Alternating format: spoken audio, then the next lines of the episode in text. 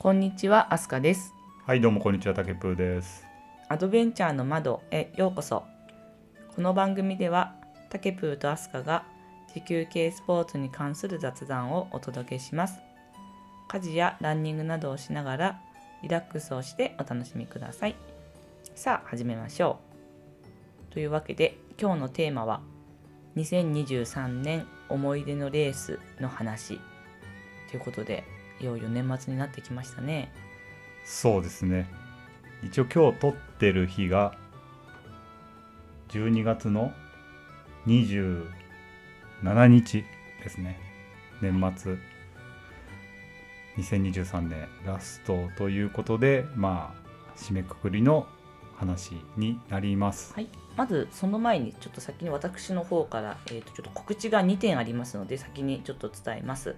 まず1点目、えー、と2024年1月8日月曜日にテレビ間違えました。えっ、とテレビでしょ？あいいんです。テレビになんと私が出ます。というのは えっとですね。なんと出ますってまあまあまあそうね。まあそう、はい、番組名はあの TBS 系列の「クレイジージャーニー」という番組です。でこれは今回はスペシャルごめんなさい。もう一回日にち言いますね。えっと、1月8日月曜日 TBS 系列「クレイジージャーニースペシャル」です。時間は21時から23時でチームイーストウィンドとしてあの今回出ています。でこの番組は今回あの2時間なんですがその中で2組取り上げられテーマが2つあってそのうちの1つがアドベンチャーレースとなりますのでの前の見てください。この前の南アフリカのあ模様ってことだよね。あそうですね。はい。南アフリカの模様が映像もたくさん見れますしあの選手のお話特に田中将人さんのあのクレイジー具合があよくわかる番組構成になってるので お楽しみに。やっぱクレイジーなんでクレイジージャーニーぜひ見てくださいというのが1点目。はい、じゃあ2 2点目。点目。はい。ですね。えー、とまたまた1月なんですが1月21日日曜日にあの今度はチームイーストウィンドの報告会があります。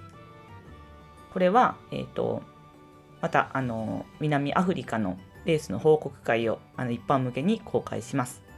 場所は、えー、と代々木にあるえっと、国立オリンピック青少年センターという場所でして時間は、えっと、一部あ一部二部の二部構成になっていてですね一部が10時から二部が13時45分からです。で私は13時45分からの回に出演します。はい。でこれも内容はあの南アフリカレースのことで一部の方はあのデンマーク領にあるフェロー諸島という大会にチームメンバーが出ているのでその様子の報告会です。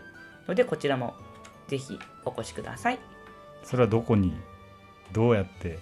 あ見る場所ですね。あ場所というか、えっとあまあイーストウィンドのホームページあそうですね。イーストウィンドのホームーページを見ていただき、チームイーストウィンドで検索していただけるとあの報告会の概要出てますのであのぜひそこからお申し込みくださいはい、はい、ということであのいきなり告知ということではい。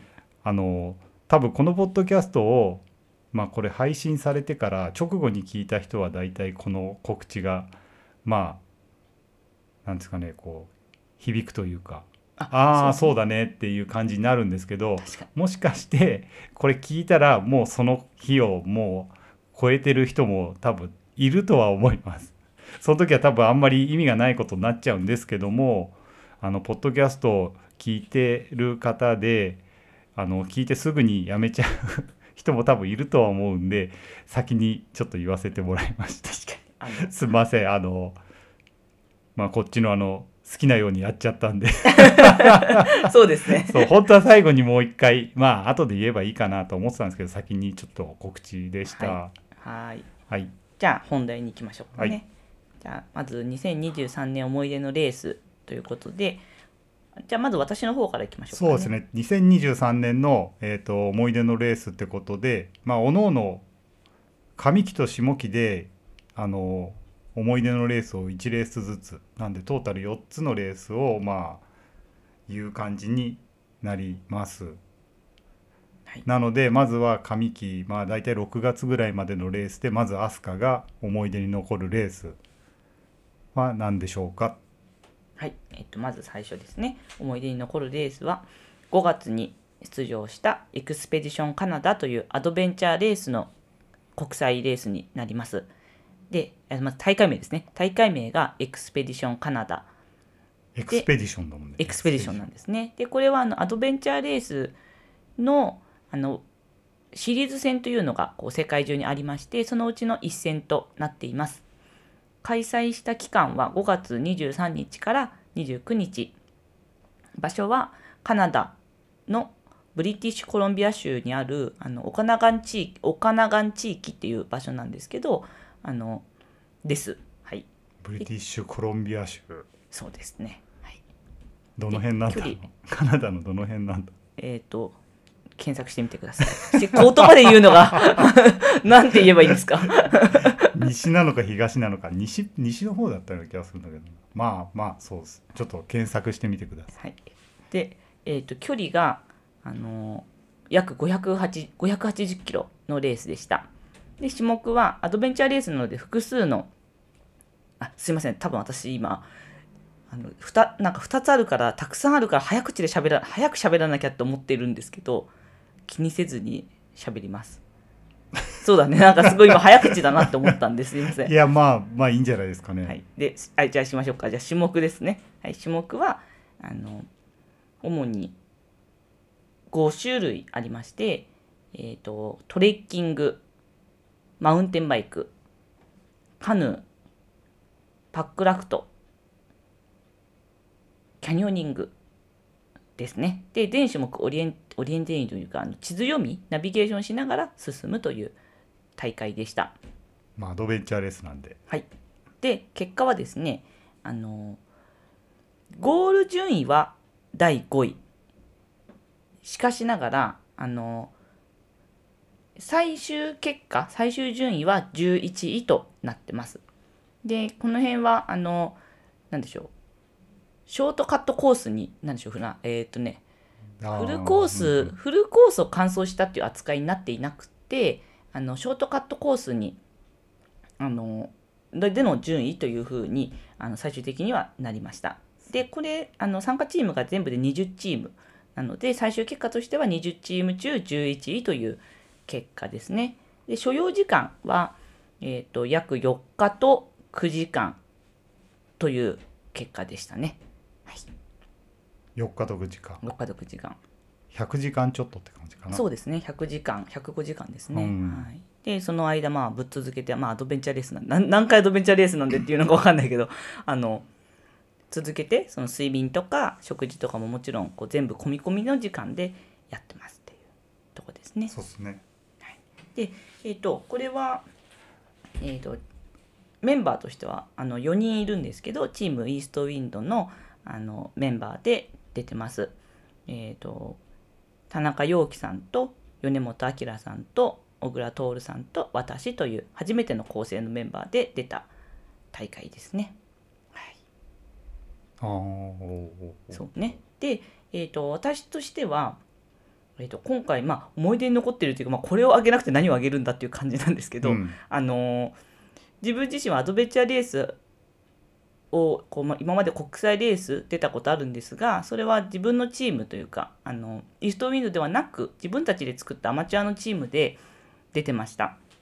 でその時にあの思ったのはうわもうこの自分だったらアドベンチャーレースのこのワールドシリーズ戦絶対に完走できないってこう思っていたんですけどあのそうでうわこれを一生かけてやるどうやって本当になんかこうすすやでもやり残した感がすごいあったんですよね。当時ね。だけど今回イーストウィンドで出させていただいてあのまあ結果この大会ではあのフルコース完走できてないんであれなんですけどあのそのこう入って1回目というすごくなんかこう感慨深いというかなん思い出深いレースでした。はい、いいっすね。これ主にどういうものを食べてレースを進めてった感じあそうですね。食べたもの？いやそんなん全部じゃなくていいんだよ。あの主に。主に多分すごい種類をあの持ってって食べてるとは思うんですけどその中でもこれはよく食べたなっていうやつがあれば。あああれすごい食べてましたね。あの2つぐらい。そうです2つぐらい。なるほど。えっ、と亀田製菓さんのえっ、とこつまみ種っていうあのおつまみの あのなんて言うんでしょう。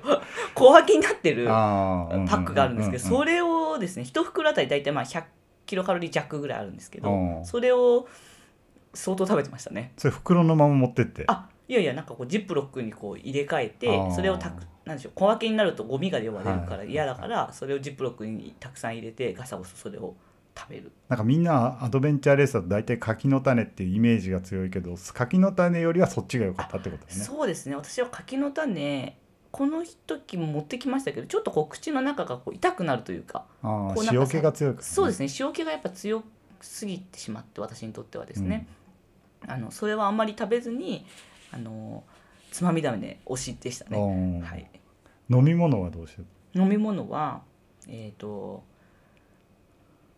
基本的にはああれ食べてましたねすごい。粉飴をこう水の中に溶かしておおあおごめんなさい粉粉飴。あ粉飴で粉飴合いや粉飴みんなあの多分、まあ、知ってる人は知ってる知らない人は 知らないと思うんですけどあのまあいわゆるね。エネルギー エネルギーの粉エネルギーの粉。粉というかまあ粉ですねあのと甘粉飴まあ甘くはないんですけど溶かすとほんのり甘い。うん。それでいてカロリーがめちゃくちゃ高い。うんうんうん。あのは粉ですね。それを溶かしてるってことですね。そうですね。その粉飴を特にマウンテンバイクとカヤックの時はあのそれを溶かしたものをうん、もう基本水として飲んで。水として飲んでいてエネルギー補給をそれで補っているっていうまあ感じでしたね。確かにね。マウンテンバイクとかカヤックだとあの両手とも離せないんでそうそう。あの飲む時って、まあ、要は固形物とかは口に運ぶとかそういう時間もあんまりないんですよね。だから飲み物でっていうのでハイドレーションかなんかに入れてたってこと？そうね。あのハイドいやハイドレーションには入れてないです、ね、あハイドレーションじゃないんだ。ハイドレーションはあの基本水。あ水ね。あの自分はそのの中にこうカビたりするのがすごい嫌だから。あのそれを洗ったりするのがすごい嫌なので、ハイドレーションはもう水って決めています。で他のものボトルに入れてね。そうですねサクッとうんうん、飲む感じ。マウンテンバイクボトルとかあのカヤックだと別のそうんうんうんうんのジェル用のこうボトルとかに入れ替えて、うんうんうんそれをこう常用していた。ああ、まあ、粉飴はねあの結構使ってる人いたりしますね。あの結構溶けるんですよね。あれどのぐらいだったかな？500ミリのボトボトルに200グラムとか300グラム近く溶けんじゃないかな。あ200は溶けるはず確か。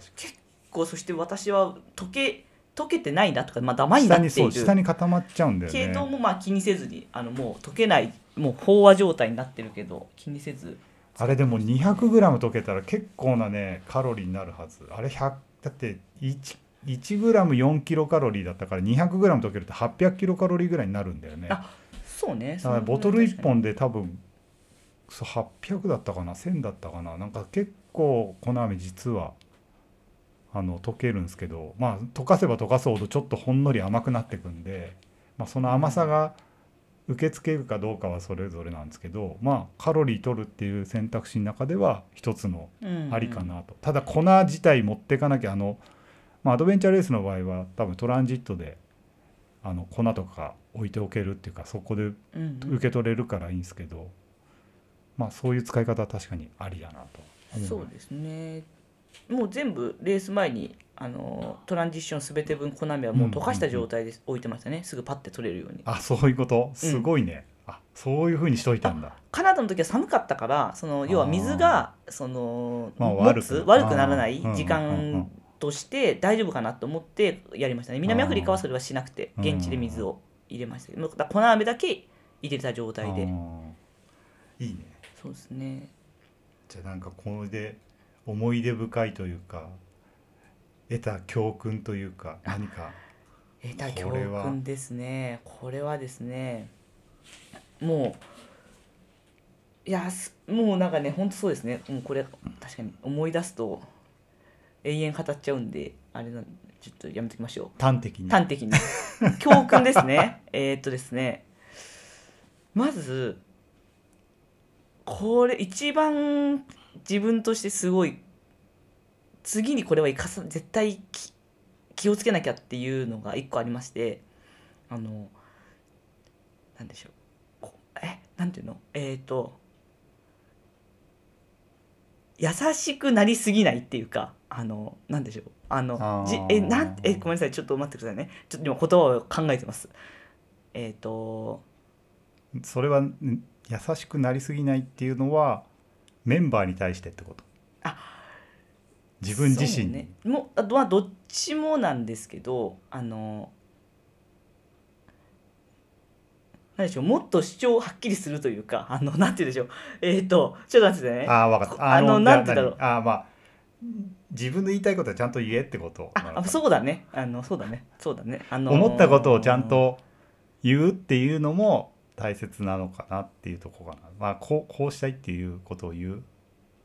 それともやさ、ね優しくなるっていうのは、まあ、まあ言い方なのかわかんないけど。ああいなんかそうですね。あのなんか自分自身タイプとしてこう結構割とこう需要型というかこうなんて言うんでしょうかね。あまあのーそうん。割とこう他の方に、えー、とこう同調しちゃうというかまあ同調じゃないな、チームとしてこうしようっていう方向性が決まったらそれを特にこうなんていうの意見しないで受け入れるっていうことが多いよね。そうですね。そういう傾向が多分すごくうん。あ,、あります、違うなって感じた時にうん、違うと言える強さを身につけたいですね。うん。あそうですね。まさにあの今回このレースではえっ、と最終セクションの一つ前の時にあのこう選択を責められた場面があるんですよね。あのでそれが結果的にそのことがきっかけそのことが要因であのショートカットコースになっちゃっているわけであってあのそれ何があったかっていうとそのまあ本当はアドベチャーレースって4人1組でずっと行動しなきゃいけないんだけれどもあのちょっと1人体調不良のメンバーがいたので2つに分かれてあの2人はチェックポイントを取りに行くで2人は山小屋に残すっていう選択をしたんですねでそれをレースが終わってから主催者の方に報告したらあのそのこと自体をこう咎められることはななくなかったんだけれどもやっぱりこう結果としてはあのフルコース完走になってないんですよね。でその時にこうあったこう状況としてはなんかこう自分としては意見をというか、まあ、その体調不良者体調不良のメンバーがいた時にあのこう最初はあ2人じゃあ取りに行って2人残るで OK って合意したんだけれども2人がこう言ってる間にやっぱよくよく考えてん？これ失格になる気もするしこれだからいけない気がするってやっぱ思ったんですよね。でそれをこう2人が戻ってきた後にこう伝えたんだけれども何でしょう？だかちゃんと伝えてないというかなんかぼんやり伝えてたというかなんて言うんでしょう。もう一回取りに行けませんかっていうかその CP を要は2人で行っちゃったことはもう取り消せないからそれはそれとしてでも4人でもう一回 CP を取りに行くっていう選択をまあしたいなって思って言ったけれどもなんかこうそれをねはっきり言えなかったんですよね。なんかこうこうぼやんと言ったっていうかなんかそれがねすごくなんかじああでそれが結果としてねまあね。良くなかったわけなんで、まあ、まあアドベンチャーのルール上はそうルール上はね。さっき言ったように4人 ,4 人必ず一緒に行動っていうのが決まってるんで2人だけポイント取りに行って戻ってくるっていうのは基本的にはルール違反になるから、うんうん。そこはもう、うん、失格になる可能性はもう大いにあり得る。大いにあるしいや普通そうだろって今考えるとそうなんだけど、その時はなぜかそういうふうに思えなかったんだよね。まあもう最最終日 1, 個1日前ぐらいでしょ？だから3日目とか。そうそう3日目ですね。うん。まあみんな寝てないあんまり寝てないしなんかもうみんな 思考が結構多分まあうん。そのそれぞれの調子の浮き沈みもあるからまあたまたまもうみんななんかちょっと弱い方に思考が寄ってた部分ははあったんじゃないかなとは想像できるけど、まあ、そこで強く休んでる時に思ったことを言えなかったっていうのがまあちょっと、心残りですね、まあ、それはしっかり伝えようというのが教訓ってことだ。はい。まあね。まあでもいいいい経験じゃないですかね。うん。そうね、うん。はい。ということが強さ。共感。教あ教訓。教訓。教やでもこういうのってねなんか本当人間性が出るというか極限の中でいやーやアドベンチャーレースはね出てないからね。アドベンチャーレースは人間性出ますからね。1日2日ぐらいのあのアドベンチャーレースだと結構あの人間性っていうかまあまああの自分の中でも抑え込むことできるんですよね。結構感情とかも。3日以上になるとけしかもずっと一緒なんでみんなメンバーと。そうすると結構人間性が出てくるんですよね。疲れた時とかうん。心が弱った時とかにちょっとしたことでイライラしたりするっていうのはまあなくはないかな、うん。でもねほんだけど言うようにそういう面あるかもしれないですけど今回のこのメンバーに関してはいイライラすること 1, 1ミリもなかったですね本当に。じゃあなかった。いいいいメンバーだったね。そうですね。陽気さんに対しても米君に対してもてっちゃんに対してもすごいやりやすかったですねとってもね。じゃあみんなもういいいいメンバーで。はいよかったですね。よかったですね。あともうそうですね教訓もう一つ挙げるならあのその体調不良になったメンバーに対してなんか自分がもっとできたことがあるんじゃないかなってやっぱ思うんですよね。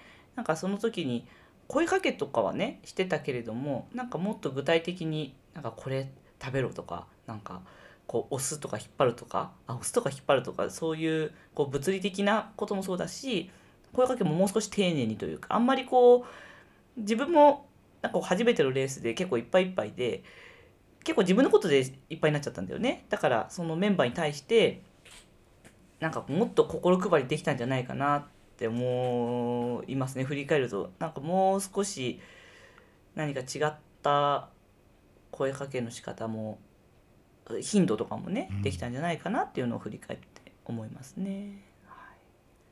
まあいろいろはい、でもあの掃除で言えばすごい楽しかったしとてもなんでしょう。なんかこう気持ちのいいレースだったまあなっていうような久々の海外レース。うん。いいいい経験ができたんじゃないですか。そうですね。なんかメンバーに対してすごい頼りになるなって本当に思ったレースでしたね、いいですね。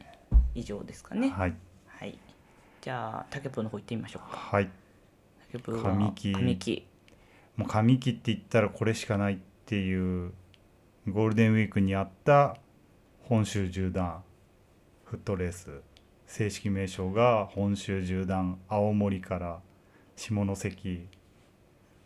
1550キロフットレースってやつですね。なかなか長いレースでこれ開催してる場所が青森から下関までの日本海側を基本的には走るんで青森秋田山形新潟富山石川福井京都兵庫鳥取島根山口県で結構な都道府県をずっと行くレースですね。でこれ制限時間がですね564時間。うん。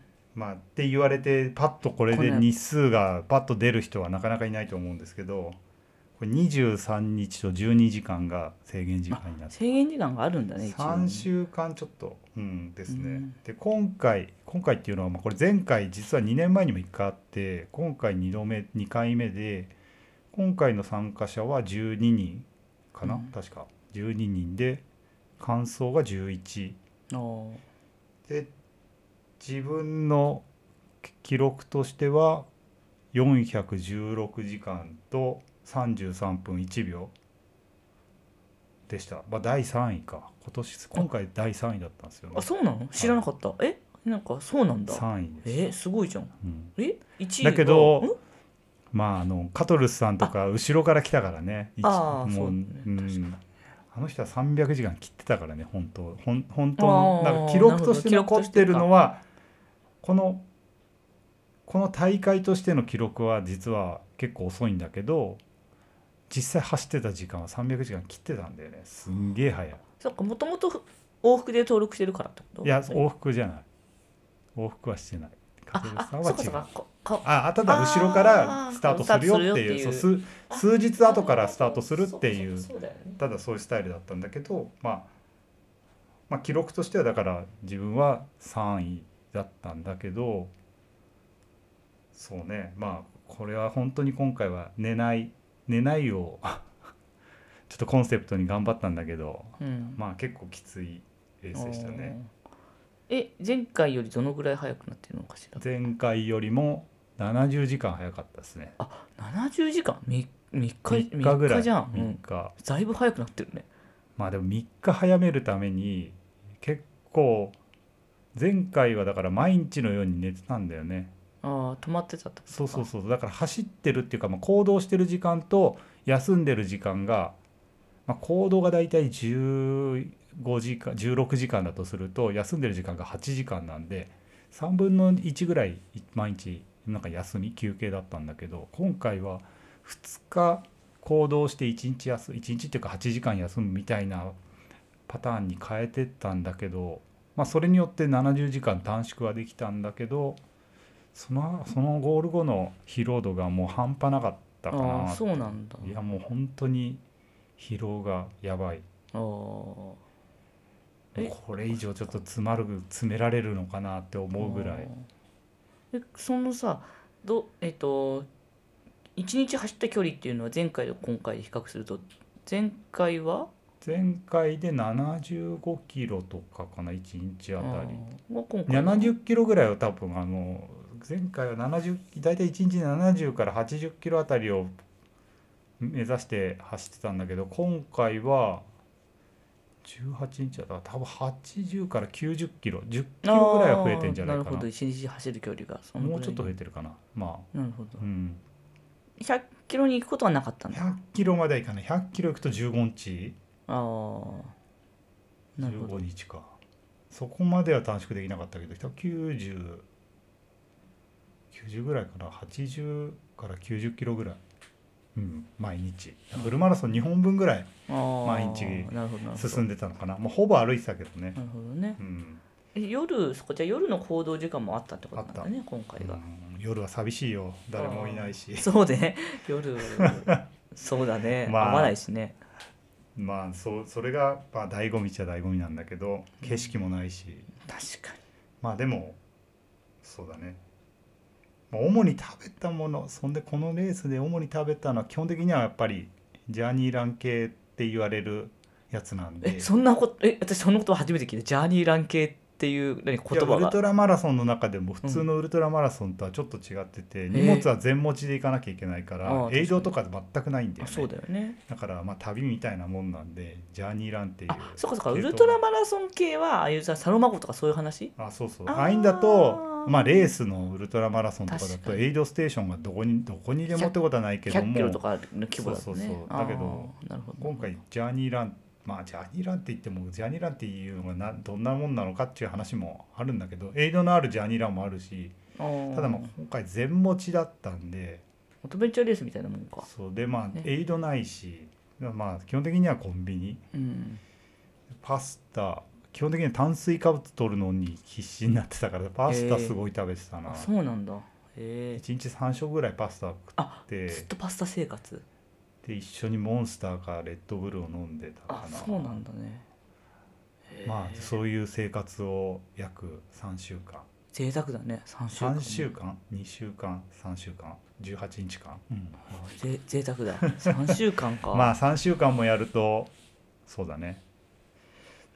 まあ体も徐々に慣れていく感じかなとは、え最初はやっぱ何辛いの？そのなんていうスタートしたと直まあレース始めると多分どんなあの長いレースもそうなんだけど初日と2日目はやっぱきついよね。最初の24時間48時間ぐらいが一番きついんじゃないかな。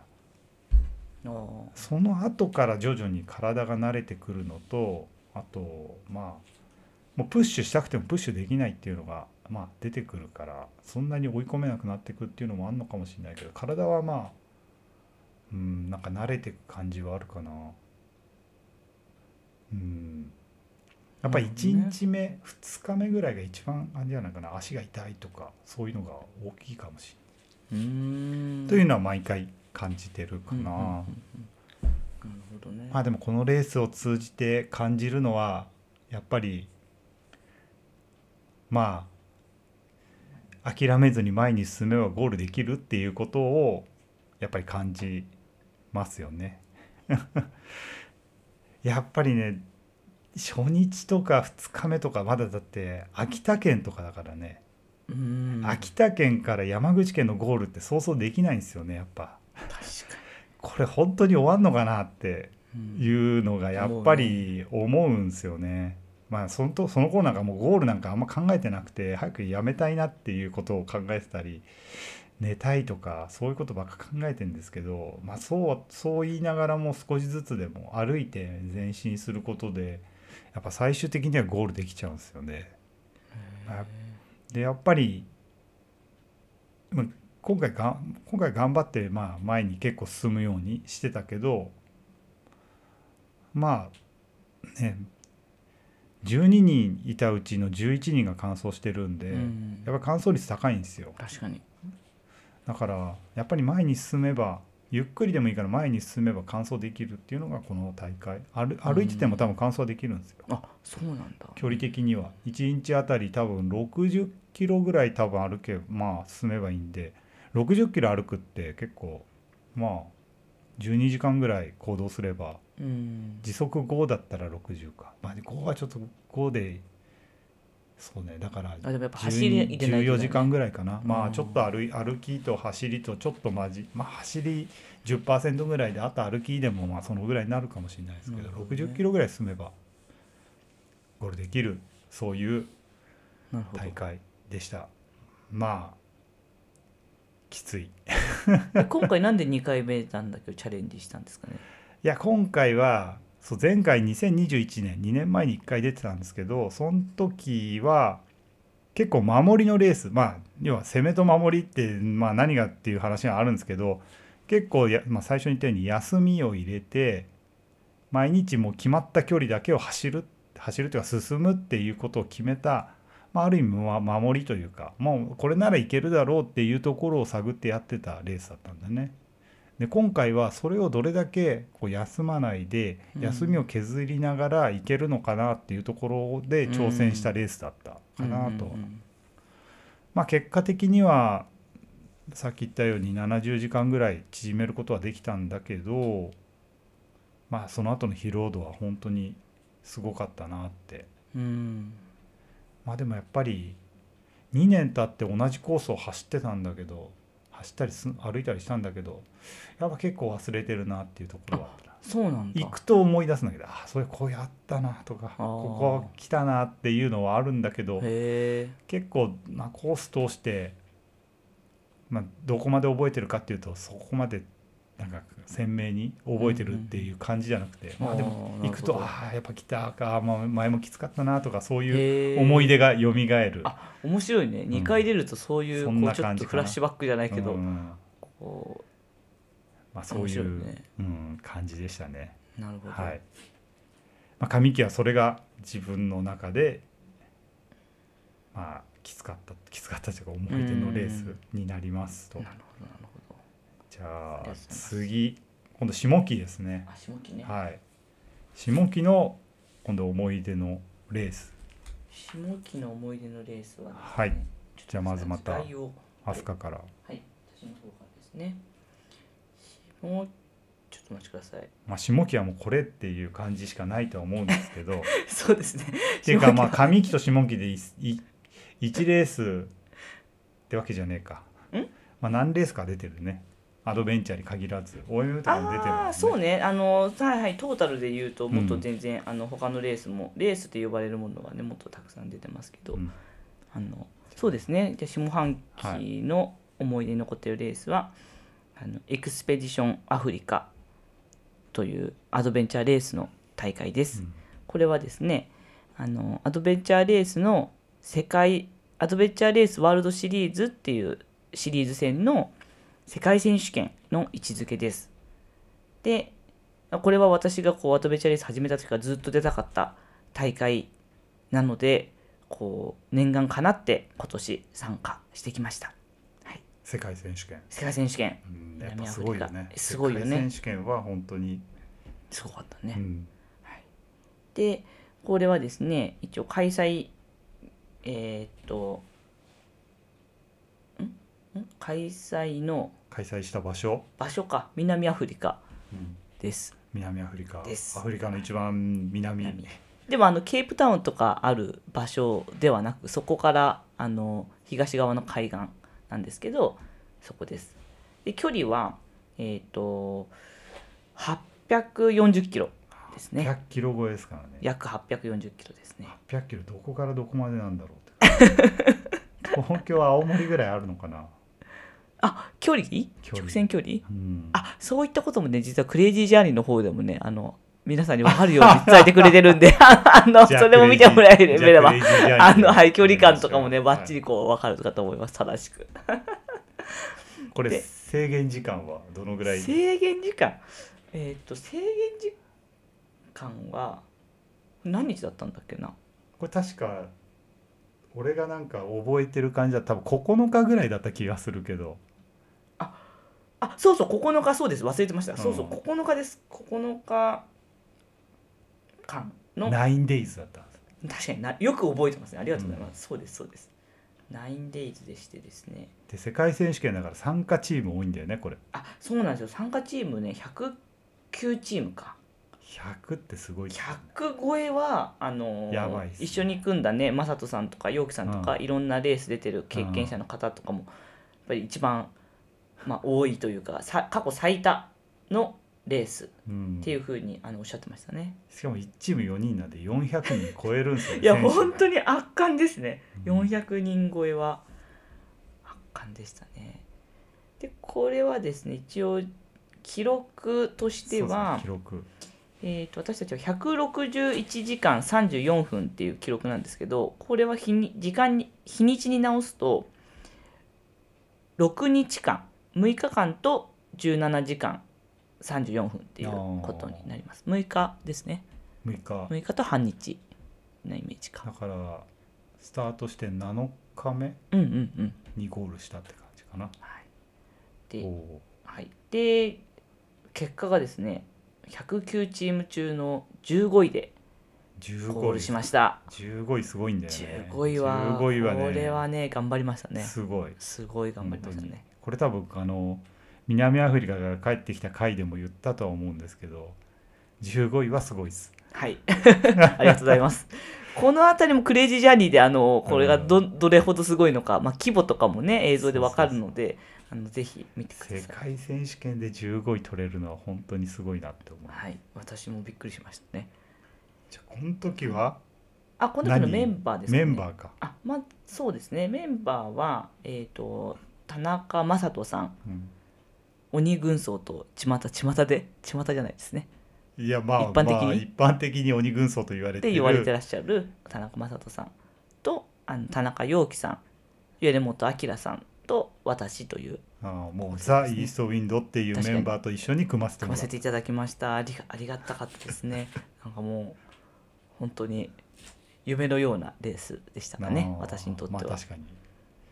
ね今のイーストウィンドのまあ強いメンバーというかまあ上げるとするならもうその3人うんうん。になっちゃうんで、はい。そうですね。そうっすね。いや本当に。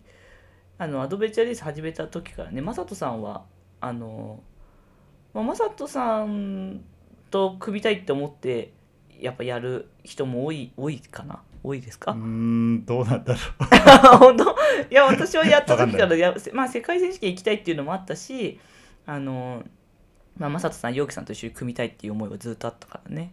うまあ確かにそのイーストウィンドのそのなんだレースの風景ふあのレースの模様っていうのは、うん、まあ、今までメディアでも取り上げられて、そうそう。まあ、そういうのを見て実際イーストウィンドには入なんかその入っていくうん。人たち、まあ、米もそうだと思うし、まうんうん。あ、その他いろんな練習生のからイーストウィンドに入った人たちいると思うんだけど、まあ、そういう人たちは確かに正人さんとか陽樹君とかに憧れて一緒にレースしたいと思って入ってるからね。そうなんですよそうまあ私も同じようにあのこういう世界があるっていうのを知ってであのこういうまあこのレースをしたいっていうのももちろんあったしあのかつなんでしょうやっぱこうこのこういう人たちとやりたいっていうのがすごいあったので、いや本当に幸せな時間でしたね。レースとしてはね。でえっ、とえ主にこのレースでも亀田製菓を食べた感じ。主にはい亀田製菓食べてました。ああとお西も食べてましたかね。アルファ米。あの大西のアルファ米ってやつですね。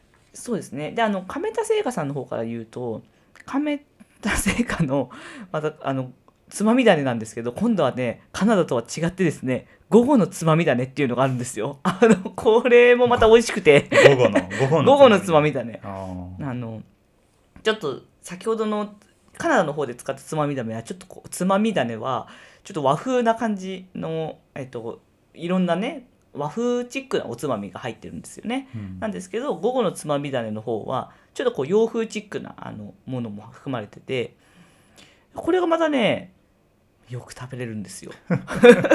いい塩加減と、まあ、いろんなものが入ってるんでなんか飽きが来ないというか。あー。まあ確かに飽きが来ないって結構重要なファクターかもしれないですね。そうです。食べ物としては、うんうん。うん。あとこれに加えてあれが美味しかったですね小粒っこをここではすごい食べましたね。ちょっと甘みがあるやつやね。そうですそうです。すごい美味しくてしかもこのビターキャラメル味っていうのがまた出てたんですけどこれがまたね 美味しいんですよね。いろんなあのキャラメル。レギュラーレギュラーじゃなくて。あレギュラーももちろん持ってったけれどもビターキャラメル味っていうのも私出てたんで小粒っここれも美味しかったですね。ちょっとキャラメルコーティングされてるあ感じ。ちょっとそうそれがねなんか結構いい。キャラメルポップコーンみたいな。あーそうなんかイメージとしてはそれに近いです。結構キャラメル味がしっかりしてるんで。あ美味しかったです、ね。確かにうまいかもな。うまいのよな。うん。なんかこの辺とか。なんかあとおせんべい系をなんか私やたらといろんななんだろう各メーカーさんとかのものもいろいろこう食べてて。そうどれもどなんかこうどれもめっちゃ食べましたね。ジェル系みたいなやつは持ってってない？持持っててきましたね。あんまでも摂取はしない。いやいや摂取してますね。ジェルはやっぱこうカヤックの時とかマウンテンバイクの時とかはあの飲んあ出ましたね。でもマウンテンバイクの時は今回はですね一番食べたのはあのまあ先ほどの粉飴もドリンクで飲んでましたし、あれ食べてました。黒糖ドーナツ棒。ああほら売ってるじゃないですか、えなんていうの黒糖ドーナツおお土産で。黒糖ドドーナツ棒。あのお土産で売ってるやつ、えっと沖縄にあったり熊本かな？熊本熊本の方かな？うんかな。確か。うん。あるある。あのでちょっと柔らかめのやつね。そうあれがね1個7 0キロカロリーなんですけど。あそんなやんだあれ。あれがねえあればっかり食べてましたね。自転車の時は。食べやすくて。あ確かに食べやすいね。一口で食べれて、あそうだね。うん、であれをこうもう皮を剥いた状態であパッケージを剥いた状態で。ジップロックに入れて。自転車の時なんでジップロック開けにくいからこうなんかババイクにつけるあのバイクにつける袋みたいなのがこうあるんですよね。こうあのハンドルのレバーにをつけてへええっとバイクボトルじゃないんですよ。バイク、えーそうね。あのなんかハンドルにつけるつけるなんていうんですかそうい袋う袋。に入れて取り出しやすいようにしとく。取り出しやすいようにしてあのバクバク食べてましたね。いいね。黒糖ドーナツ棒は確かにいいこれなんで採用したかっていうと、うん。この田中正人さんに教えてもらったんですよね「うん。正人さん何食べてるんですか?」って聞いたらこ結構これ食べてるって言ってたんでうん。あそれは確かに考えたこともなくなかったけどすごい良さそうって思って、うやったらやっぱ良くてはい。んいいあやらせていただきいいました。補給食かもしれないですね。はい、一口で食べれてちょっとしっとりしてる、うん、そうそう。パ水サあのそうなのパサよパサパサしてないよね。そうなのよそうなのよ、うん。それがね結構いけ結構ねそういうやつの方が食べやすいから黒糖ドーナツ棒は確かにいいかもしれない、でそれを聞いてから今まで頭に浮かんでなかったけれども結構そういう系のしっとり系のこうドーナツというかこう売ってるじゃないですか、うん。安く売ってるやつとかを練習中にも食べたりしてたんですけど、まあ、どれも当たりですね。やっぱしっとり系の どれも当たりなんどれも当たり。でどどれも美味しいっていうかなんでしょう。あんドーナツみたいなやつあるんですよちっちゃいあんドーナツみたいな。あーあるある。ああいうのとかもあ普及食では結構いいんじゃないかなってあ確かに。思いますね。いいねそうですね。あとマウンテンバイクとかパドリングの時とかはあのまあそうですね。ジェル。あでもジェルはやっぱあんま飲まなかったですかね。それでも、うん、ジェルよりやっぱり普通のなんていうの一般的に言うとリアルフードと言われる。あそうですね。トレランの中ではリアルフリアルフードと呼ばれますかねこのような食べ物をを摂取してますね。亀田製菓のやつは口を動かさなきゃいけないからうん。咀嚼しなきゃいけないっていうようなものを食べてたり、そうですね。そうでもいいどれも良かったです、ね、まあ確かに長いレース、まあね気持ち悪くなることはだからそういう意味ではこれに関してはなかったですね。どれも食べやすかったですね。あと対応したのはアミノバイタル系のものは対応しましたね。アミノバイタルその下流の飲むやつあるじゃないですか、はいいはいはい。ろいろ。あれはたくさんこう対応してすごい良かったですね。なんでしょう言うんでしょうかね純粋に比較はできないけれどもなんかあれをやっぱ飲むと疲労度とかパフォーマンスの落ちとかが軽減されるなとは思いましたね。アミノバイタルの粉アミノバイタル相当飲んでました。アミノバイタル。2時間に1本だっけぐらい飲んでましたね。あのゴールドのやつとか、あのゴールドとあ黒ってやつ、青のやつ青とをこう交互にずっと飲んでて、うん。でもやっぱあれ効いてる感じしましたね。なんか体感としても。あれがいろいろありますけど、うん、はい。あの種類いろいろあるんですけど、プロプロとかプロテインとかもいろいろいろいろあって、うんうんうんどれもよかった良かった。本当にどれも良かった。合わないとか一個も外れたなかったね。外れた補給食がないってこといや、外れた補給食ないですね。あーまあそれはいいことだと思ういや、本当。まあ試してるっていうのもあるって持ってくものあはそうね。まあ外れはないっていううんうんうん、まあそれがまあた正しいというかそういう方まあねいきなりいきなり持ってって試すような補給食って基本的にあんまり良くないんで。そそんなことする人いる？えいない？まあでも現地調達とかしちゃうとそうなっちゃうそう確かにねそれはね前回のあれもあったね。あの現地で買ったカナダで買ったビーフジャーキーが辛すぎて、うん。レース中にすげえうわこれは辛いわと思って丸飲みした覚えとかあったんでそれはやめましたね今回は。そういうのもよ夜とかに食べるといいのかもしれないけど胃が荒れそうな気もするから。そうですね。刺激物はちょっと刺激物がねはい、なんでまあでも比較的胃腸は丈夫な方だとは思うので何でも食べてましたね元気いっぱいに。はい。でごめんなさい何だっけ。このレースで感じたまあなんか教訓というかこうすればよかったなこうしこうしてよかったなみたいなの。ちょっと待ってくださいね。あればこうすればよかったな、まき結果はすごい良かったから、まあなこれが良かったっていうのもあるのかもしれないし、うんまあ、この時は多分まあクレイジージャーニーを見ればそれが 見えてくるかもしれないんでここでなんか細かく言うとあれなのかもしれないけど、ね、そうですね。あこれでも一個私としてはすごく自分の中であこれは次回以降も絶対やろうって思っているのが一個ありまして、うん、えっと、牽引ですね。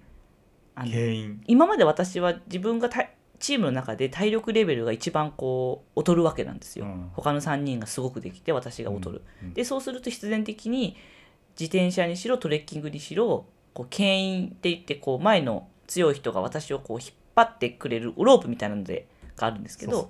それでうんうん。こう引っ張り上げてくれる引っ張り上げる引っ張ってくれて進む力をねくれるんですよね。でそれを今まで私は引っ張られる役ばかりだったんですけど、うん。今回はね引っ張ったんですよね何回か。で自分としてはそれができたっていうのがすごくこう嬉しいですね。で今までそんなこと考えもしなかったけれどもあの正人さんが提案してくれてちょっとこう引っ張ってみてって言われて引っ張ったらそれ私自身もそんな負担でも全然ないし、うんあの引っ張られるメンバーもあのやっぱこう楽だしあの特に正人さん後ろでやってた時に地図読みしながらだったんでやっぱこう自分はそれにこう引っ張られてるから前にね歩いてついていけるわけだから、そのままあの集中できるからそれもいいなって思いましたし、で誰引っ張ったの？あえっと陽気さん引っ張ったし、うん。あ途中米君引っ張ったしああ正人さんもそうですね引っ張って。あみんな引っ張ったの？あそうですね特に最初のね。あのレグ1の砂丘のところうん。ちょっと長い20キロの砂丘があったんですけどそこでは張りましたね。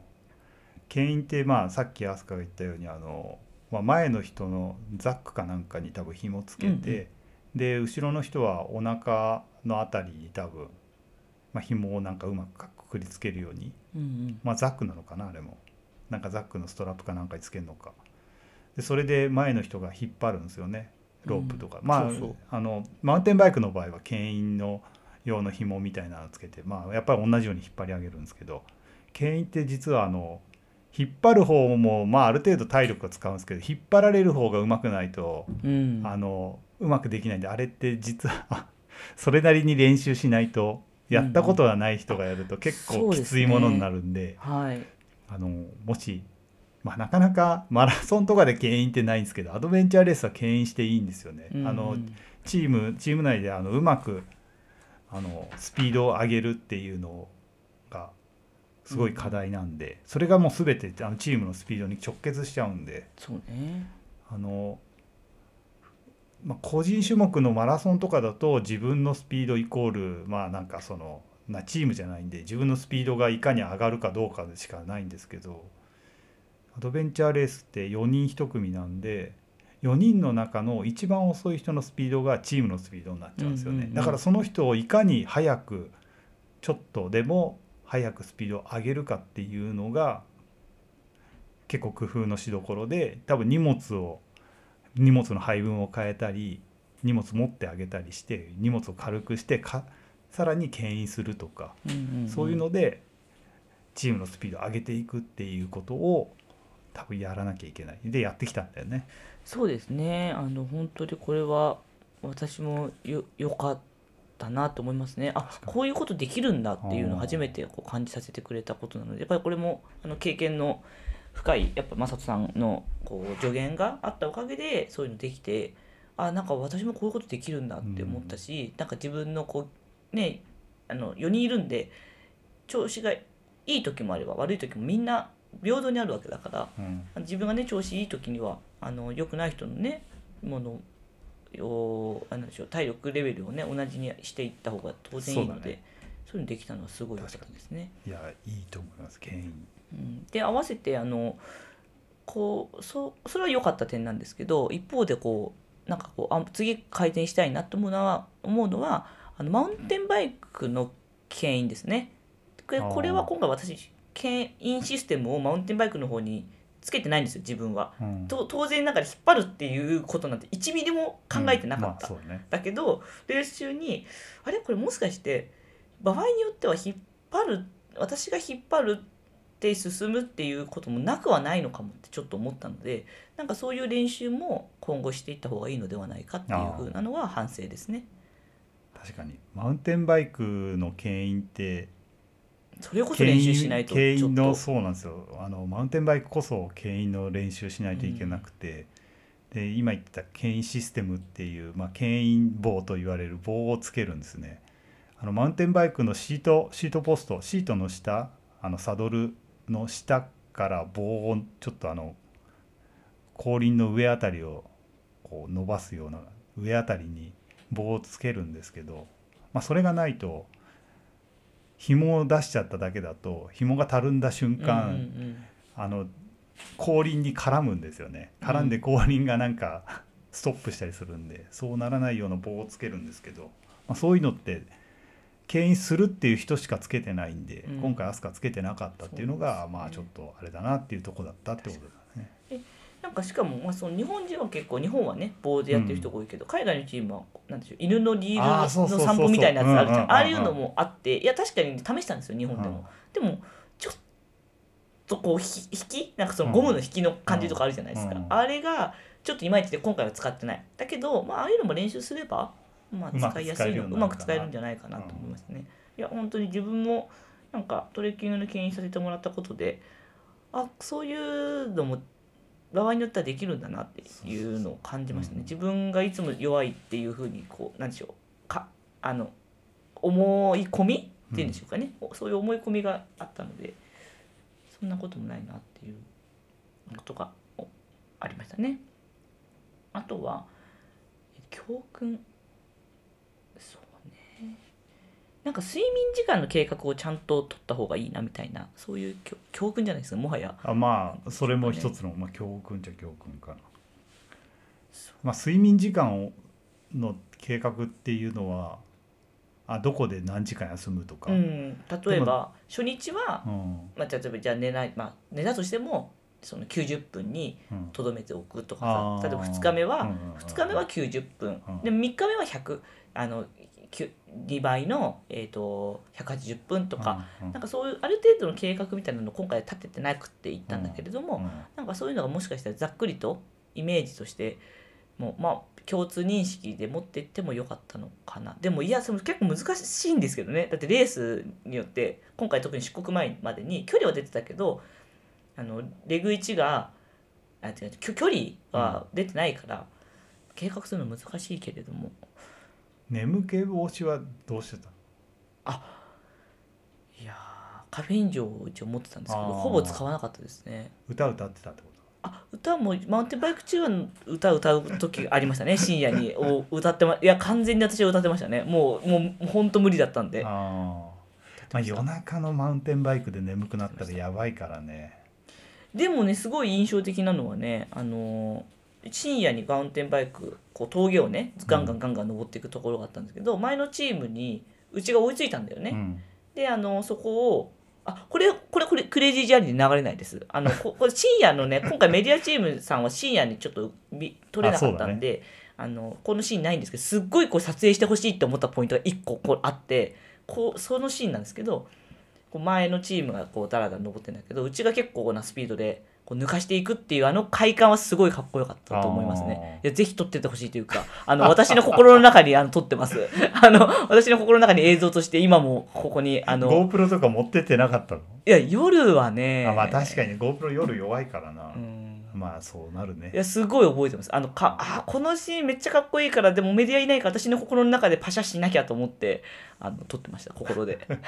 それは鮮明に覚えてると？覚えてるあ覚えてる。すごいかっこいい場面だなって。前のチームあなんかこう4人でバーって揃ってパーって抜いてったところとかはねね。いやアドベンいやすごいかっこよかったですね。いい経験をさせてい。ただきましす。はい。えっと何でしたっけ？あまあ教まあ教訓っていうかまあそうですね。でもいいあのーまあ眠る計画を立てた方がよかったなそうですね。うん、まあいいと思います。はい、まああといろいろまたあのいろいろあるんですけど映像はぜひ、はいあのクレイジージャーニーで見れますし あのトークの方は報告会。でも聞けるんで、はい。ぜひ。まあこれを聞いてる方々はあのぜひあの見たそうですね。見たり聞きに行ったりしてください。でもしその期間を超えて聞いてしまった方は また別の機会にっていうかなんかなんなら本当私に直接メッセージをください。あの私これ いやこれ今喋ってますけどなんかこう喋その今総括的な感じでねパッて言ってますけどなんかここに実はリストがあってこれ何ページにわたってるんですよ。A4 まとめ記事がブロまとめ記事って言ったらですよ。ぶなんかこう相当数のこう日記といいますかこうび議事録ですね。自分のレースの議事録みたいなのがこうまとまってるんですけど相当あるんで興味のある方はあの喋らせていただきます。飛鳥的視点のやあつそうですね。はいじゃあということで次。じゃあ私の方ですね。私の場合はもう下期はそうっすね。やっぱ沖サバっすね。あ沖沢か。なるほど。正式名称沖縄本島一周サバイバルランってやあつで距離が400キロ。まあ正式には距離が、えー387キロだったかな沖縄を本島一周するっていう、まあ、レースーです、うん。まあ、これつい最近も多分ポッドキャストで流したんであれなんですけども制限時間は72時間ですね。72時間で今回参加したのが74人。で完走したのが24、おおまあ、完走率約おー。30%ぐらいですね。ここれ結構高い。いや高いね。高いのか今年は高かった。前回前回かな？前回の完走者が十何人か。少ない時で5っていう時もあったし。ああ少ないね。まあ今回。で、まあ、結果としては私は137キロ地点でリタイア、何連敗ですか？え5連敗です。わあもう5連敗ですよ。皆さんどう思います？5回出て5どう回したらいけます？どうしたらこいけんだろうな。もうね。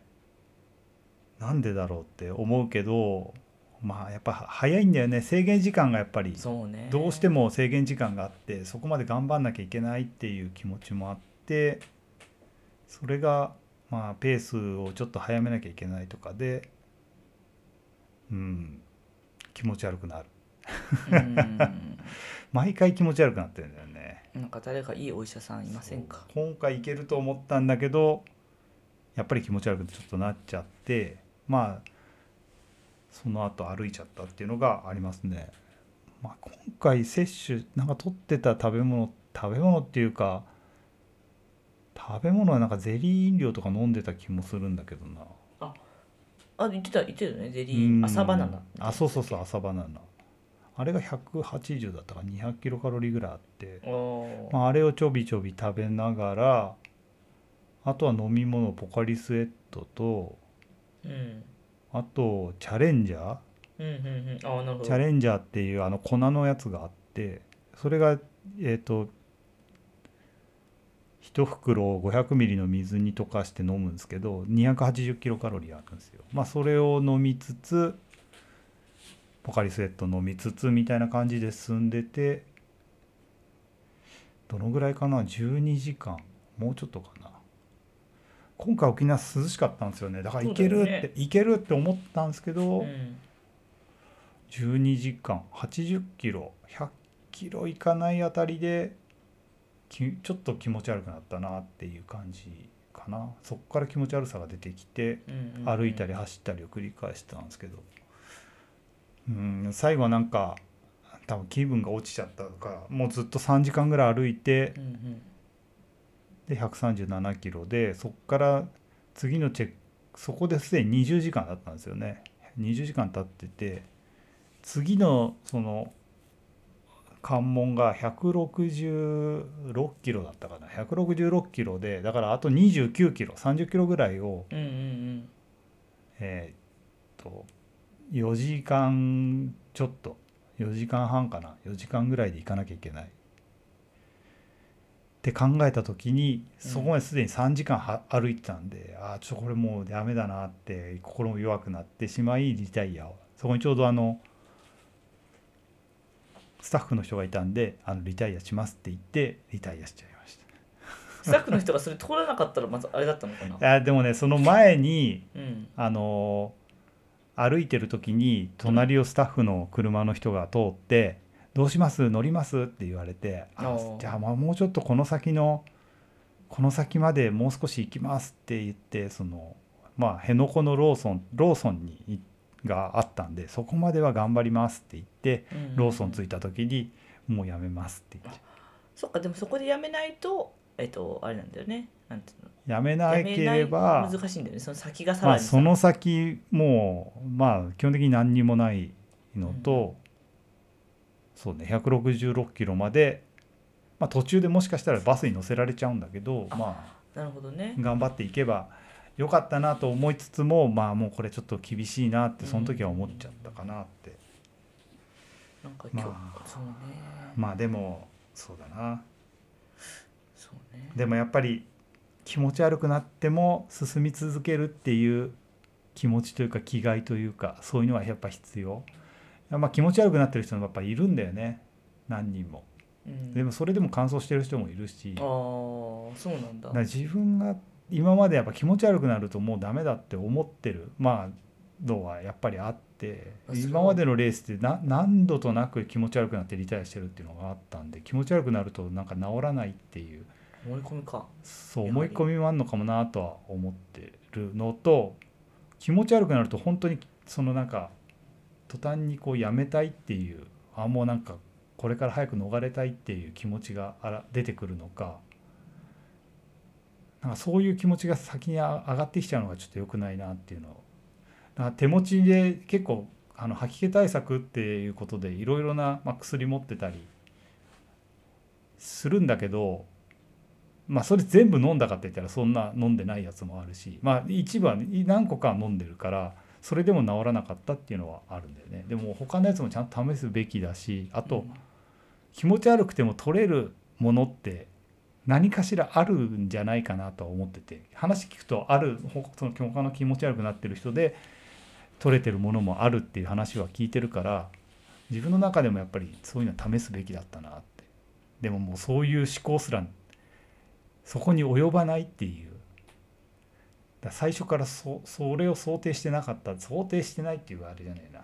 なんかそういうのをちゃんともっと強くなんかやっとかなきゃいけないなって。メモして書いていかなきゃいけないなって。あの10か条のね飛鳥が作ってくれた10か条のやつは持ってってるんだけど、あそこにあの気持ち悪くなってからがしょあの勝負だったかな、うん。なんかそういうふうに書いてあって。うん。あれをもうちょっと細かくちゃんと自分の中で噛み砕いてちゃんと書いておかなきゃダメだったなっていうのは思ったな。なるほど。だからまあそれはちょっと今度今後の、まあ、次のレースでそういうのはちょっと作っていこうかなとは。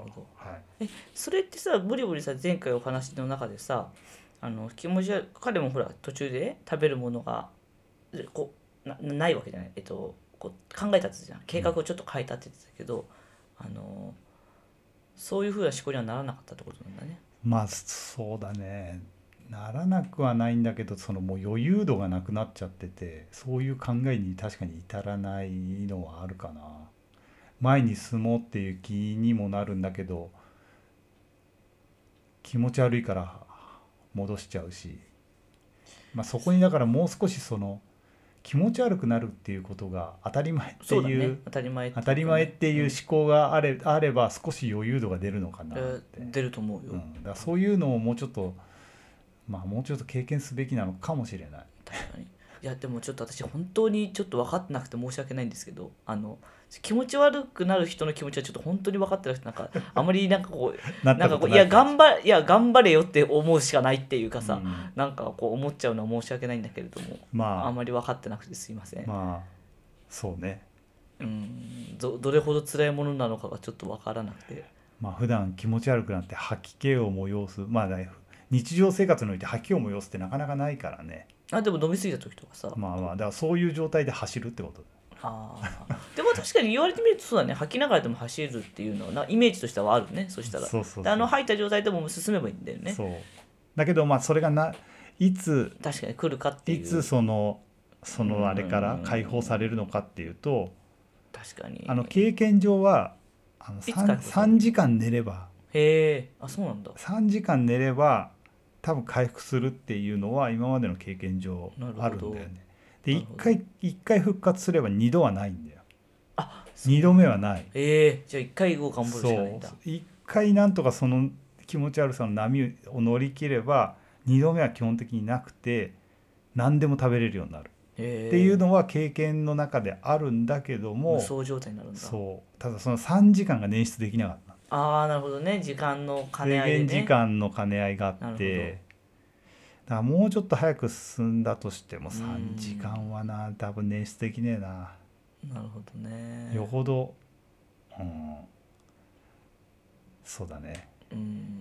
だからそこら辺の課題だから気持ち悪くても前に進めるある程度のスピードで走れるっていうのをやっぱ、まあ、練習でやるのかえー。練習でそれってなかなか難しいんだよね。1日近く走、まあ、半日以上走り続けてやらなきゃいけないんでなんとも言えねえななんとか。確かでかといってじゃあそれを今のきじゃあ今冬だからこの時期にその練習しようとしても多分ならないんです。なるほどね。暑いその暑い時じゃないと多分ならない。じゃあ水分で脱水なのかなと思っていくとちょっとなんか今回違ってたのかなとも思うしまあなんか今考えると摂取した水分の量がもしかして少なかったのかな本当かなどうかなっていうのもあるけどそこら辺がね分かんないのが気持ち悪さのその原因特定しづらい部分かな。頭痛みたいなもんか原因まあ、片頭痛とかと一緒でそうそう何が原因で気持ち悪くなってんのかっていうのが分からないっていうのはあるかな。あそれって他の世の中そのなんか長い距離走る人ってみんな気持ち悪くなる人って多いの？少ないの？多い。多いの？8割ぐらいになってる。8割、うん。え？結構じゃん。8割ぐらいの人は経験したことがあるっていうふうに言われてるぐらいウルトラマラソンの中では気持ち悪くなるはいやそれが必ず毎回なってる人とまあ、なならない人もいるしただやっぱり経験してる人はいる。なる時とならない時があるっていう。えじゃあそのたまたま今回なんか自分の周りにいる人がさあんまりならない人がおだからそういう多くないですアドベンチャーレースまあ特に胃腸の強い人がうんそのレース強い人たちは結構胃腸が強い人たちが多いから、まあ、ただたまたま周りにはそういう人はいないとは思うけど少なからずやっぱ気持ち悪くなってる経験はしてる人たちは結構いるよ。そうだったんだね、うんえじゃあみんななんか強いんだねいいのか胃腸が。アドベンチャーレースだってだってなってるでしょ？なってるよ。え？なってるなってる。ええ？海外選手もなってるよ。あなってるの？でももう俺だって見たのよ。アドベンチャー症候群って言われてたからね。アドベンチャー症候群初めってて聞きますいうのではい。ゲーゲー吐いてる人の映像とか映ってたよ。前見た映像では。えー。あアドベンチャーレースって気持ち悪くなるんだなって思ったけど、えーあ。まあ実際そうだなと思った。えでもほらみだって見てくださいよ。今回メンバーたちいろいろいたけど、気持ち悪い。まあてっちゃんはあれかもしれないけど。いやでもやっぱそうだからそうそういうことだよなったでしょ。他のメンバーはもうほらよなんかみいやでんな強いよでもいやなってないって言ってるけどでもヨネとかもなったでしょ。なんか体調崩してとか。だからだから今までに経験したことないとかではないけど、確かに確かに、ね、必ず何かしらでう経験したとかそういう人たちはいるんだよ。なるほど。そうそうそう。だからまあそうか。気持ち悪くなるっていうのは持久系スポーツにおいては結構なるほど。なかなかね。つ常にまあ付きまとうものなんだね、まあうん。まあだからならない人は超ロング向きでまあそれはすごくいい特性というなかなんか体スキルだね。体質だだと思う。基礎さんもならないですよかなり聞いたらバックヤード。バックヤードをこの間優勝した。70いや優優勝勝じゃない優優勝勝じゃなくてダブルノックアウト。ダブルノックアウトした 基礎が？基礎さんあの羽田と話したら何食べてますかって言ったらなんかな何でも食べてたよ。気持ち悪くならないって言ってた基礎さんのスあの基礎さんレベルだったらバックヤードのスピードってだってもうめちゃくちゃ遅いめちゃくちゃ遅いとは言わないけど基礎さんで基礎さんはだってだってほら基礎さんとかカトルさんとかも気持ち悪くなったこと聞いたことないしさ。赤トルさんは全然ならない。そうだよね。からそうそういう人なんだね。そういうことなんだね。強い柴脇さんとかも聞いたことないし。柴脇さんもないって言ってたな。やっぱみんなやっぱ強いね。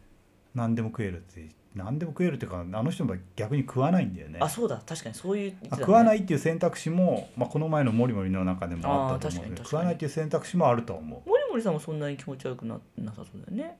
何でもねまあでもあなんかあの時でもそれでもは下下痢とかって言ってたけど、うん。まあだから気持ち悪くなった時にじゃあ何が食えるのかっていうのをちゃんと探るとかそういう多分なんかどうやってレースを進めていかなきゃいけないっていう思考にいや本当だよ。だってさそれアドベンチャーレースだったらさ俺やめますってなんないからね。アドベンチャーレースだったらもうちょっと寝ますだね。ああそうだ。実際それでやったじゃん。やった。ARG の時。やった。やめあのねや休ませてもらったじゃん。うん休ませてもらった。あでも復活してたよね復活してだからあれ3時間で3時間。3時間でさせてもらったから。あれはねあれ2日目だっけ？あれ2日目。あ2日目だねマウンテンバイクだったもんな。うんマウンテンバイクだった。マウンテンバイクで気持ち悪くなってたからな。うんなってた。でゆだからあ確かにそうだね。今あそうじゃん。今か胃が揺れるとかじゃないんだよな。いね。な。何？なんだったんだ長時間ちょっと本当誰かお医者さんいませんか？そういう専門のアドベンチャー症候群に詳しいお医者様いたら募集中です。まあそういうのをちゃんともっとやんなきゃなと思ってそういうのをはいなんていうの解明しなきゃなというのが、まあ強く思った教訓ですね。また来年って。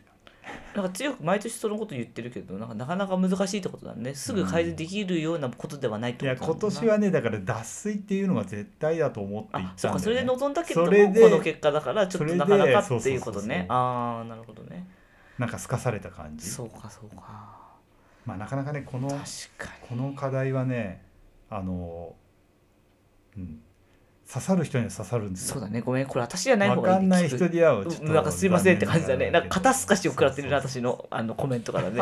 こいつ何も分かってねえなって多分思われてるな。まあでも、うんまあ、そういうのがありましたっていうのが今年の下期沖沢でしたね。まあまた来年いやいや、もうだって、え？来年またちょっいやいや、もうこれはいかないって言ってたよ。と来年はねなんか完走できそうな気いやいや、それ去年も言ってたわ。去年の今頃言ってたわ。ねじゃあちょっと来年の自分にじゃあ声かけとき一応。え？気持ち悪くなっても前に進めるぞ。まあ、来来年聞いた方がいいよこのポッドキャスト。そうだね。うん、で来年で出るかどうかわかんないけどね。まあ6月1日のあの多分エントリーが始まるんでそこでまずあのエントリーちゃんとできることっていうのが大前提かな。そうだね。毎年、まあできなかったら自分でやればいいんだけどねいや本当そう思う。いやそこまでして完走したいんだったらもう沖縄に年に5回とか行ってちゃんとなんか回ってでキャ要は完走そのやっぱ時間が短くって今完走できないっていう話してんだけどそもそもあなたは時間があったとしても完走できますかっていう話じゃないですか。時間があったらできますよ。でしょ？でもそれをもうちょっと時間をさらに縮めていけばいいわけでしょ？だからそそれをやってきたらどうですかっていうもんで、まあちょっとだからそれれに向けてのちょっと練習をちょっとでも一人じゃもったいないから3人ぐらいでやったら。いやいやいや沖縄に行くってわけじゃなくて、まあ、ちゃんとしたちょっとあのトレーニングメニューをちゃんと今回、まあそれもそうだ。次回はちょっと組み立てていければないやそれもそうだしやっぱ沖縄のそのあれに慣れとくっていうそのあここの坂ってこうだよねっていうのを何回か走ってればさできるじゃないですか。いやあれはだからまあわざわざ沖縄に行くっていうのもありだとは思うけど。いや本当に本当もうねいい加減卒業してほしいんですよね。あの沖沢に関してもうなんまあかもう長い、沖縄はもうね長い戦いが。長い。やもうライフワークです。いやもうやめて。いや本当ライフワークじゃないから。もうネタみたいなもんですいよやいやね。いやこのままそうやって言ってるから。このままもうちょっょっと10回10連敗とか。全然面白くないわ。10連敗からの3連勝とかそういう感じであのあいつ毎回いややだそれは。いや本当負け癖がつくからやめた方がいいよ本当に。いやでもまああの沖沢やめていいって思ってんじゃん。いややめていいと思ってるのよそれはちょっと違う。それ違う。まあでもねまあ5連敗しつつもやっぱり新たな仲間とも出会えたことだし。あほらまたでほら連敗してもいいって思ってるじゃんいやいやいやいや、まあ、連敗するとね飲み会がちょっとねん？あのリタイアした人たちとの飲み会があのあもうそういう楽しいいのはない方がいいよ。もうそういうのはなし。なし。なし。まあそういうのも含めちょっと沖沢来年はもう少しあの望む姿勢をもう少しじゃないでしょ、望む姿勢を変えてうん。挑みたいと思います、いや本当に。などうしたら完走できるんでしょうか？本当に。本当にまあ教えてほしい、そこはまたちょっと研究して。いやでもすいません。私出てないから何とも言えないわ。それそれに関してはなんか、まあ、他の人たち見るとやっぱりあの長いレースやっぱやってるよね。まああ俺もそれなりにやってはいるけど今年はそんなにたくさん出てるわけじゃないし、ね。やっぱ暑さに弱いっていうところで、うん。そこもちょっとちゃんと対策もう少ししなきゃいけないかなっていうのは今回やっぱ大きく感じたかな。涼しいって言ってもやっぱりね本州うん。のこの辺、本州というかまあ関東地方よりはやっぱりね暑いわけで。うん。半袖でもいられるぐらいのあれだったからそのあたりのちょっと対策とかはやろやらなきゃいけないなというのを切に感じた沖沢でした。はい、はい、ありがとうございます。あれ？ということで、ということで、まあ結構長々と話しましたが、雑談でしたね本はい、当に、2023年の まあ思い出のレースというか、まあ、印象に残るレース4つですね、おのおの2つずつ挙げてきました。で2023年はこれで終わりで来年2024年ということで、まあ、告知はさっき言った通りですね。もう一回言いますね。端的に。端的に。2つあります。あじゃあタケットの方でお願いします。あいやいやいや2つあります。はい。いやいやいやはい。あはい。2つありますと。まあ飛鳥の方から2つ告知です。1つ目。と来年1月8日月曜日にテレビ放映があります。えっとチームイーストウィンドがクレイジージャーニーに出ます。えっと TBS 系列ですね。クレイジージャーニーのスペシャルっていう番組があるんですけどそれに私も一緒に出演してます。時間は21時から23時。で今回のクレイジージャーニーはあの2つのテーマを取り上げてるんですよね。でそのうちの1つがイーストウィンドです。でここでは今お話ししたあのレースの概要とかあと映像がたくさん見れます。あとですねトークですね。選手のトークもあのあるのであの私も喋っているのでぜひ見てください。はい2つ目。1月21日日曜日。チームイーストウィンドの報告会があります。場所は代々木にある国立青少年オリンピックセンター。時間はえっ、と2部構成になっていて1部が10時から2部が13時45分からです。私は2部の方に出演してます。一部の方はまたあのイーストウィンドの他のメンバーが出たあのレースの模様が報告されますのでぜひこちらも、えっと、お越しください、はい、まあもし来た方であこれ聞いてる人がいたらあの「ポッドキャスト聞いてます」って言ってくれると それは嬉しいね。ポッドキャストの名刺 あのあるんでそれ飛鳥が持ってけばそれを多分配ってくれるかなとは思います。でも聞いてる人には名刺渡さなくてもいいんじゃない？あそういうことじゃない？いやあの一応あのあ名刺ありがとうございますって。ああのメッセージのメモあるよ。あのメッセージのメモある？メッセージのメモねもうあとちょっとしかないんだよね。あそうなんですね、うん、まああのポッドキャスト聞いてますとかあのなんかインスタ見てますとか言っていただければあの配りますんで、はい、はい、ぜひなかった時はすいません。そうですね。はい。でもあの てあのぜひあの、はい、本当テレビ本当に見てほしいです。メディアチームのあのそうね。報告会も本当に来てほしいし、あメディアチームも来てるんで報告会も来てほしいし、テレビも。クレジジャーにも。はい。見てください。ぜひこれ本当にあのいい映像だし、なんか収録もすごい面白かったので、はい。見てください。私も楽しみです。報告会の方はイーストウィンドのホームページからあそうです、ね、あの申し込みお願いします。してくださいはい。お願いします。じゃあ自分の告知は特にないけどまあ次のレースっていうことでそうじゃない。はい、えー、1月の18日から始まるレースなんですよねニュージーランドである、えー、レベナントアドウルトラアドベンチャーランっていう大会に参加します18日から21日までなんで、まあ、飛鳥のそのイーストウィンドの報告会には行き ません。レースレースがあって行けないんですよ。まあそこはかぶっちゃったんで仕方ないんで、ね、まあそれはしょうがないんですけど、まあ、ニュージーランドのレースこれはもう本当にあの地図読みまあインスタにも書いたけど、まあ、強いて言えば OMM のストレートエリートのコースをあれ1日目2日目ってあって、まあ、2日連続2日目1日目2日目のコースを、まあ、4周するような、うんうん、そんなレースです、ね、すごい分かりやすいね、うん、そんなレースです本当にあんな感じであんなって言ってもそのどんなっていう話 そう、ね、地図を読みながら、まあ、チェックポイントを回るっていうレース、まあ、それで60時間。それまたちょっと次回話そうよ。そしたらそんな概要とかも含めて、まあそれは帰ってきてからかな。あそっか、うん、まあそのレースに頑張って行ってきますんで。あの一緒に多分あ一緒に多分じゃない一緒にあの一緒にともさんが出るんで。はい。一あの楽しんで頑張ってきますんでよろしくお願いします、ね、はい皆さんじゃあ今年もありがとうございましたありがとうございました第15回で、はい2023年は終わり第16回は年明け24年年明けになります。はい。はい、うわすごいでも嬉しいね頑張ったね。うん、頑張りました。はい。じゃあ皆さんも良いお年をお迎えくださいね。はい、ありがとうございました。ありがとうございました。ではまた来年お会いしましょう。バイバイ。